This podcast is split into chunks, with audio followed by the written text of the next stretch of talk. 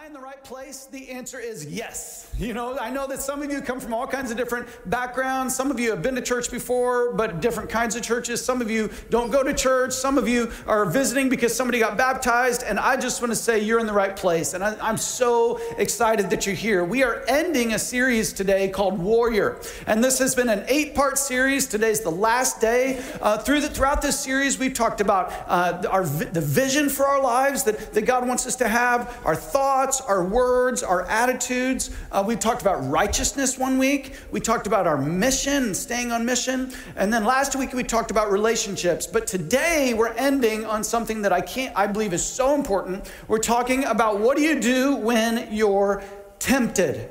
What do you do when you're tempted? And if I could just boil down temptation um, in, in, in one little formula, here, here's what I would say I would say temptation plus a lack of self control, which we've all been there, uh, you know, at one time or another, where we just give in, equals a devastated life.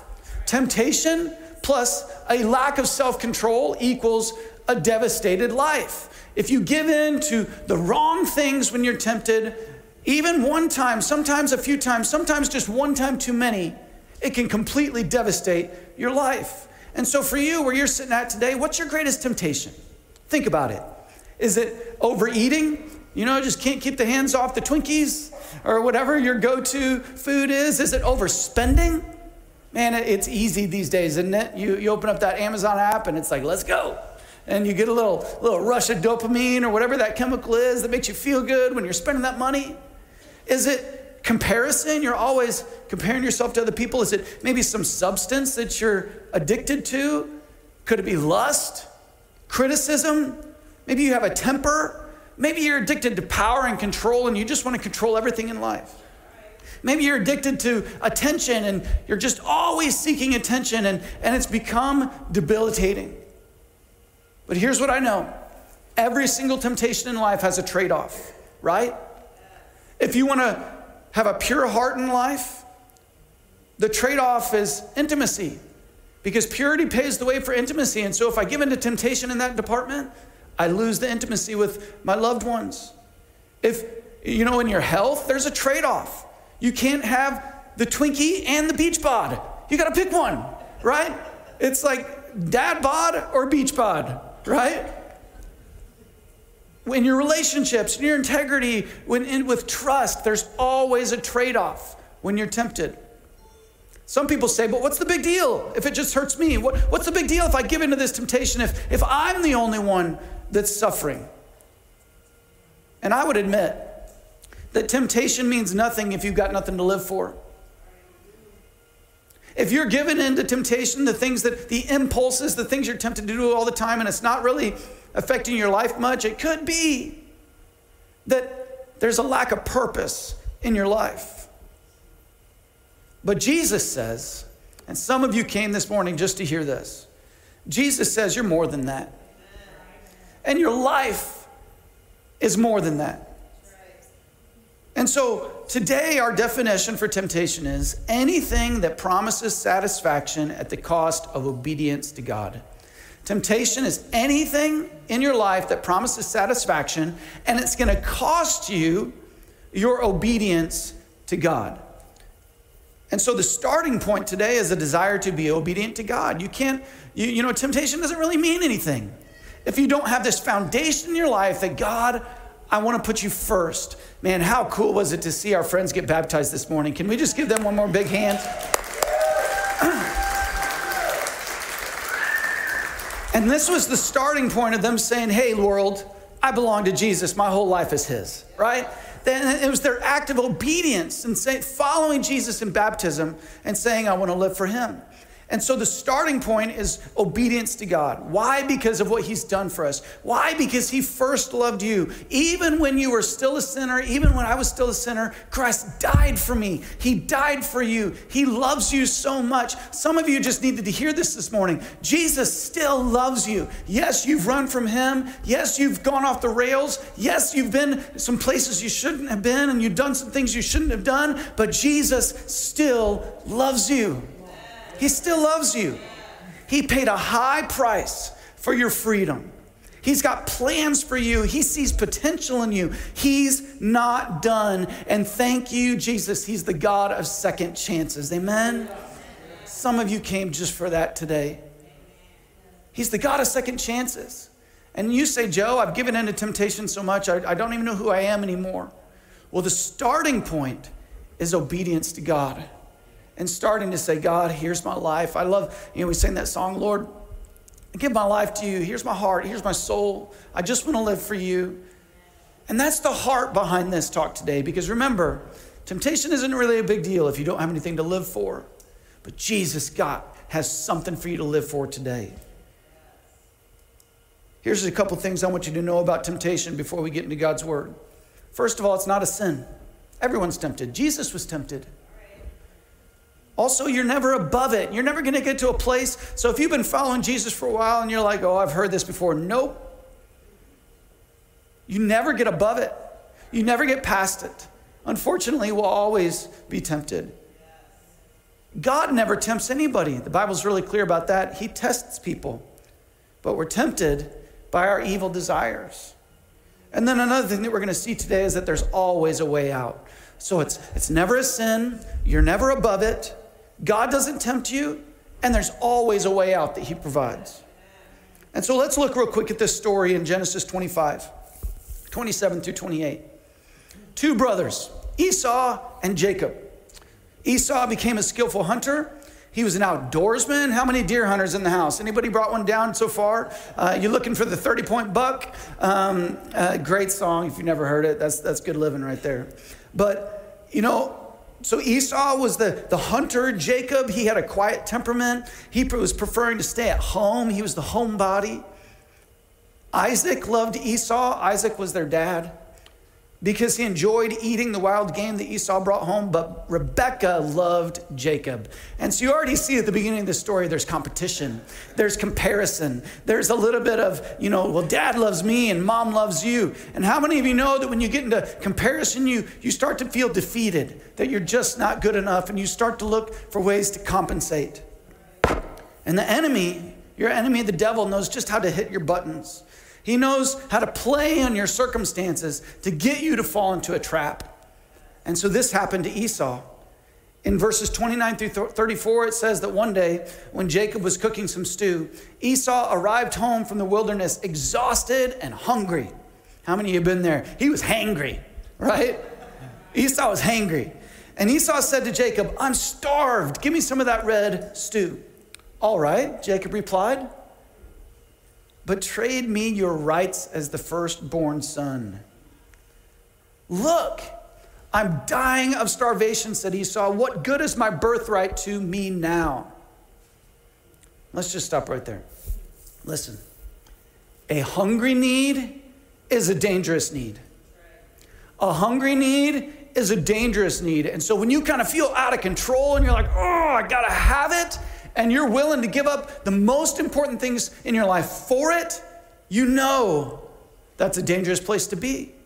We do the dumbest things when we're hungry, angry, lonely, and tired. Can I get an amen? So Esau, he's ready to trade his best future.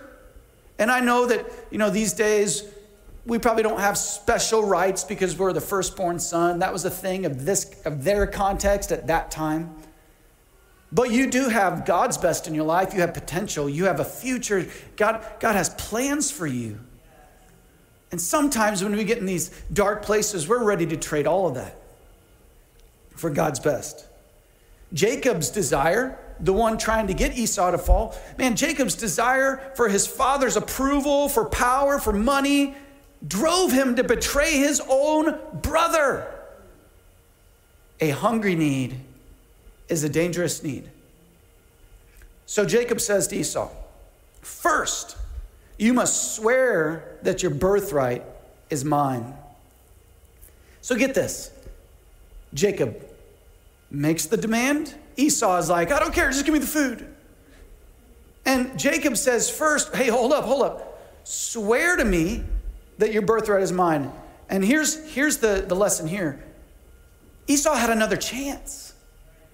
He could have taken that moment and thought and composed himself and, and really thought, hey, do I really want to give all this away? But he didn't. And it says, So Esau swore an oath, thereby selling all his rights as the firstborn to his brother Jacob. Then Jacob gave Esau some bread and lentil stew.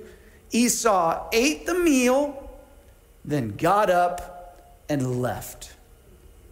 It was over just like that. Have you ever been there? It's like, I know I shouldn't do it. I know I shouldn't do it. I know I shouldn't do it. I did it. Ah. And it's done. And you're left with those feelings of guilt and shame and regret. And, and you think you're think stuff to yourself, and I'm only saying this because I've thought it about myself, and I've been there before too, and you're like, why am I such an idiot? You ever been there? And you're like, why? Why couldn't I see before how I was gonna feel just a few moments later, 60 seconds later? And then the Bible says something that just drives the dagger in. It says that he showed contempt for his first right, or for his rights as the firstborn. What does contempt mean? Contempt means it's the feeling that a person or a thing is beneath consideration, it's worthless, and it's deserving scorn. That's some big stuff right there. So basically, whatever you gave up, you're showing contempt for as if it's worthless. Let's translate that into our lives when it comes to temptation. When I give in to something that I know is going to cost me my obedience to God, what does that mean? It means I'm having contempt for the thing that is most precious to me. What is that? So, what did, what did Esau have contempt for? He had contempt for what God had given him his rights as the firstborn son. How could we translate in this into our vernacular? His future, his potential all for a lousy bowl of soup. Listen, when you and I give in to temptation, we show contempt for the priceless sacrifice of Jesus on the cross and what that sacrifice affords us. That's kind of heavy, I know, but this is the truth that when I choose what is convenient over what Jesus did for me, then I'm acting just like Esau and I'm showing contempt for God's best for me. Wow. Listen, I don't want to trade my birthright. I don't want to trade God's best for me for a bowl of soup. I don't want to trade God's best for me for 60 seconds of pleasure that I get in exchange for a lifetime of regret. That lie, that lust, that relationship, that health choice, it's a cup of soup. It's a cup of soup. So, what's, what's your cup of soup once again? Could it be overeating, overspending, comparing, substance abuse, lust, criticism, temper? You're never good enough? What is it? Are you tempted to think what you want to think instead of what God thinks about you? Remember, God's got plans for you.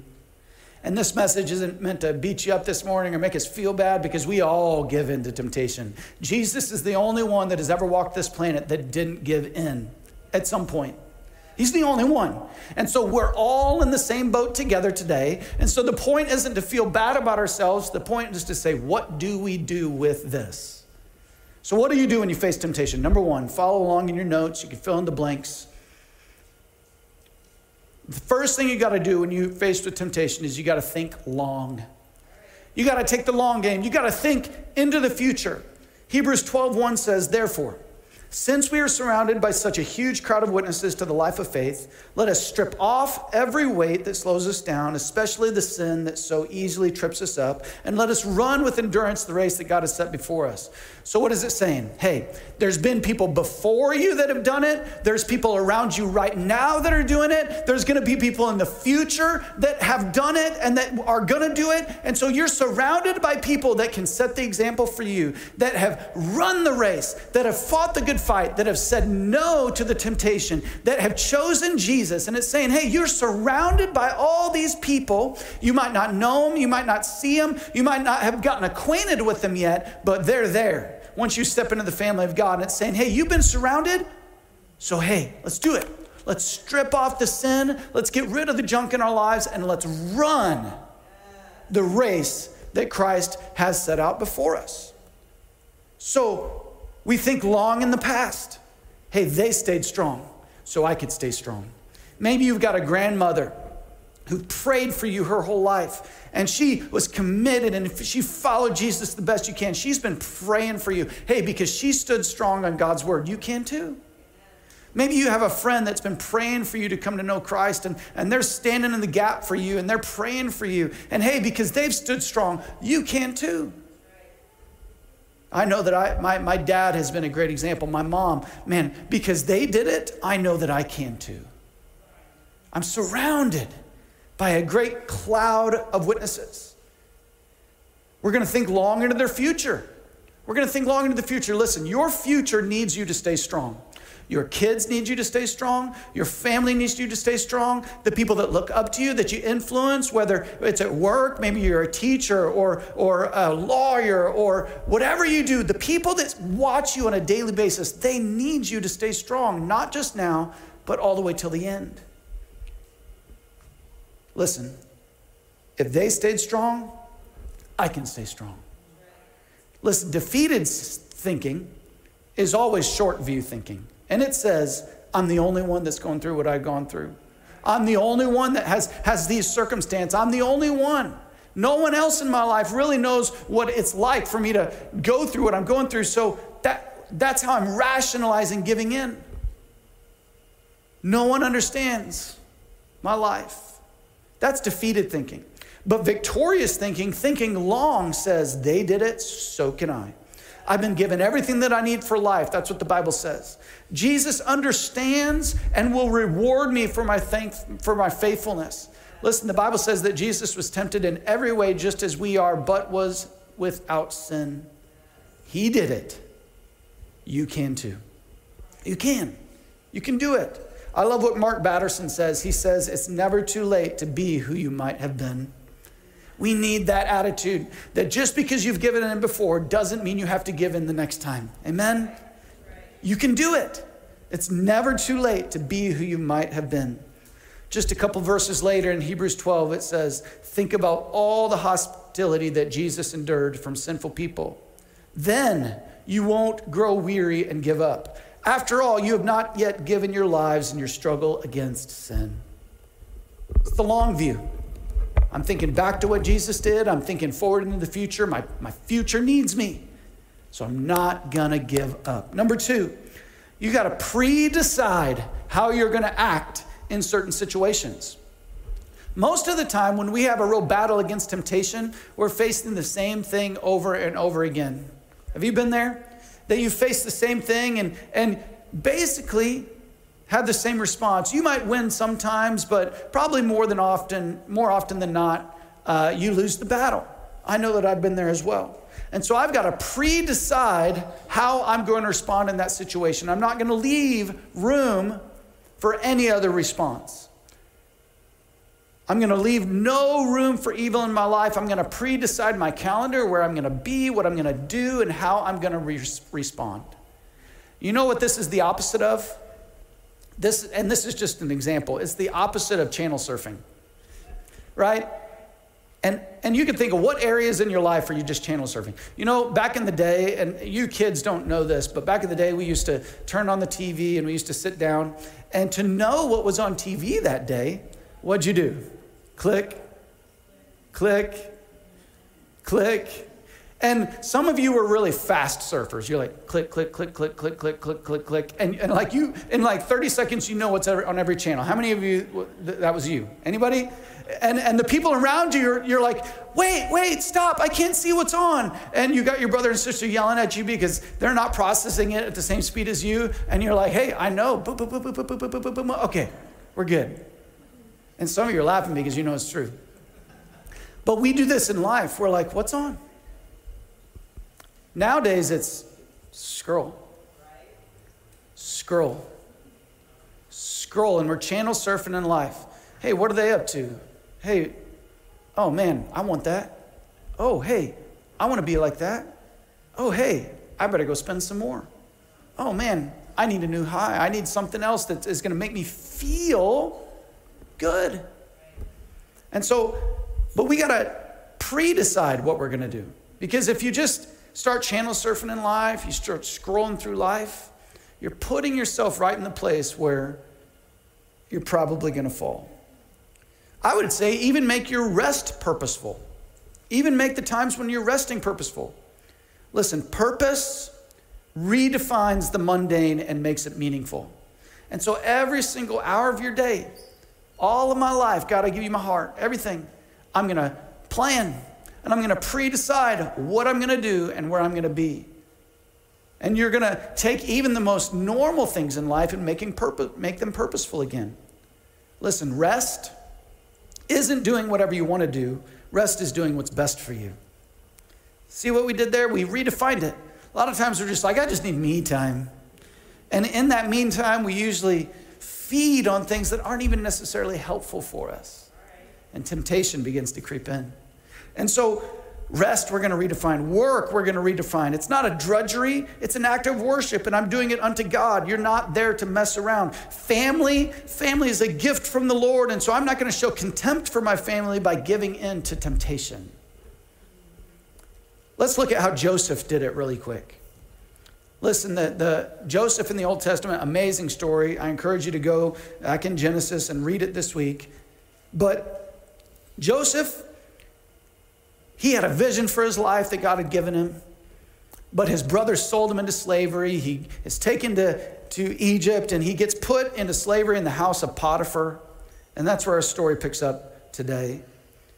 And he's there in the house, he's doing amazing. He's taking lemons and he's making lemonade, right? He could have been like, oh, I'm sold into slavery. I might as well just go eat some worms. Like, he could have done that. But he didn't. He's, he's doing the right thing. He's working hard. He's, he's being a good example. And Potiphar's wife comes after him to try to seduce him.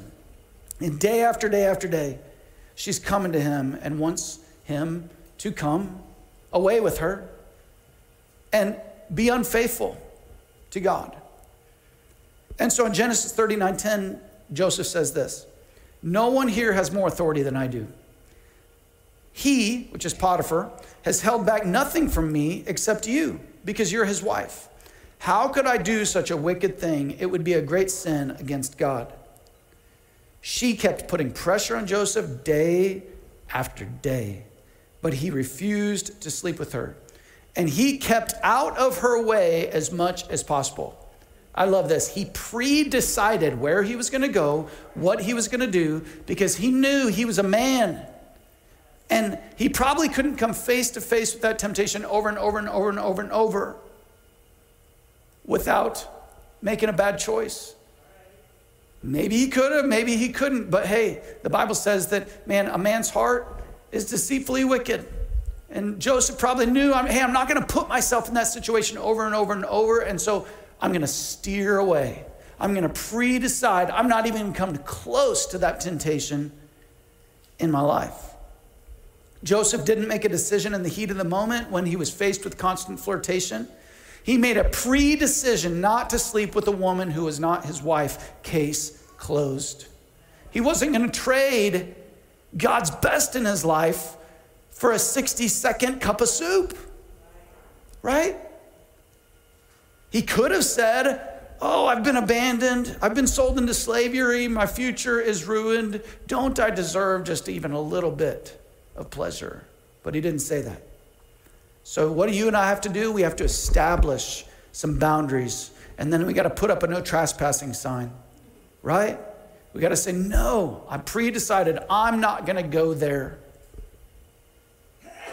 I don't know what tempts you, but I just want to encourage you to pre decide to run away from it and then calendar your schedule to where it's never even an option to give in.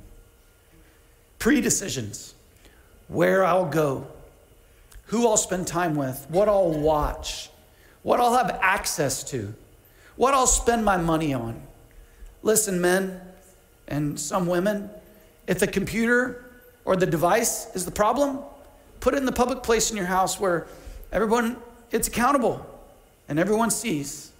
If you know, the certain friend is a problem, they're always dragging you down, then get another friend to hold you accountable that, hey, you're not gonna be alone with that friend because you do stupid things when you're with that friend. Do whatever you have to do, pre decide that you're not gonna put yourself in that situation. If shopping is the issue, maybe you need to give your spouse all your passwords and let them change them. Whatever you gotta do, whatever you gotta do. Don't sacrifice your future for what you want now. Number three, we gotta install escape hatches. We gotta install escape hatches. If then, if I fall into this kind of temptation, what am I gonna do? And we're gonna pre decide. Listen, some of you have never fought like this before. You've never, you've never said, hey, I'm going to start fighting against the temptations in my life. And if that's you today, once again, you're in the right place. And I want to encourage you to, to start thinking, man, how am I going to fight against the temptations that are going to, are going to hijack my future? And so, since not, some of you have never fought this way before, if you begin to fight in this way, the devil is going to step up his game and you're going to have to do, you know, you're going to have to fight in ways that you've never fought before.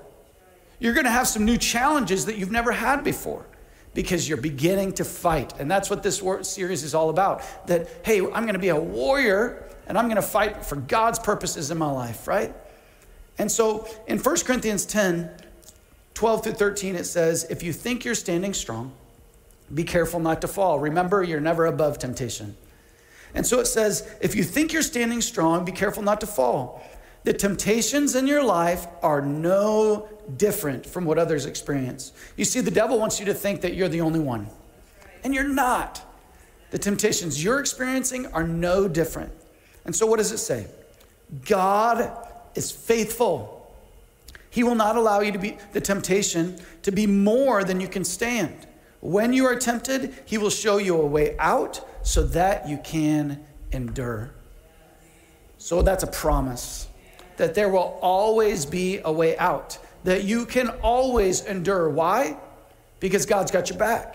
He's looking out for you, out for you. And so don't get too big for your britches and thinks that you and think that you can handle it. Why? Because you can't. What you can do is you can take the way out. If you stay in the situation repeatedly, you will fail. That's why God gives you a way out. He gives you an escape hatch, but you got to take it. If you want to be stronger than you've ever been, you're going to have to do things that you've never done. You're going to have to get up and walk out of the room. You're going to have to put, you know, um, different monitoring devices on your phone or on your computer or whatever and be accountable to somebody. You're going to have to do something you've never done if you want to conquer something that has always had your number. You got to do it. James 4 7 says, Submit yourself then to God, resist the devil, and he will flee from you. Man, there's a huge word there that we don't like, and it's submit. And say, God, not my will, but your will. God, not my way, but your way. God, I haven't been able to conquer this before, and so I'm going to submit to your ways, right? This is a new level of surrender. This is, this is not religion. It's not just showing up to church. It's saying, hey, I want a relationship with you, Jesus, and I'm going to do whatever it takes to honor that relationship. And then lastly, Matthew 26, 41, as we close today. It says, keep watch and pray so that you will not give in to temptation. This is your number one escape hatch. When you're tempted, you're going to pray, God, where's the, where's the way out? God, what do I need to do? You're going to turn straight to prayer. What did Jesus say? For the spirit is willing, but the body is weak. And so you come to Jesus with all your weakness and your brokenness and, and, the, and the ways that you've fallen before, and you say, God, I messed up before and I don't want to mess up again. I want to do what's right because I don't want to show contempt for what you've done for me on the cross. The question is not, will he forgive you? The question is not, you know, is there enough grace for you? And there's, there's always enough grace. The question is, are you going to honor what Jesus did on the cross for you? As long as you're still breathing, there's still grace. But Jesus wants more for you than that. He's got plans for you. And, and, and I don't know about you, but left to my own devices, left to my own devices, I'm going to self sabotage my life. I'm not that good. I need Jesus. And so, what do I need to do? I need to look for that escape hatch. I need to submit myself to God. I need to keep watching and keep praying and keep surrendering my life to Christ. Because I don't want to miss out on what Jesus has for me. And I believe that there's something deep and down, deep down inside every single one of you in this room that you know that God has more for you than what you're experiencing right now.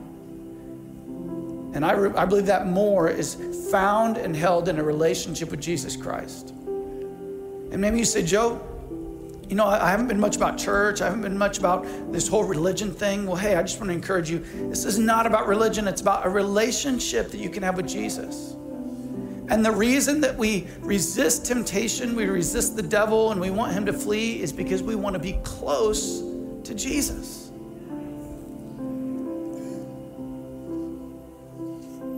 Why? Because he's worth it. Because 2,000 years ago, Jesus came, he left his throne in heaven, he walked this earth just like you and me, flesh and blood. He lived a sinless life.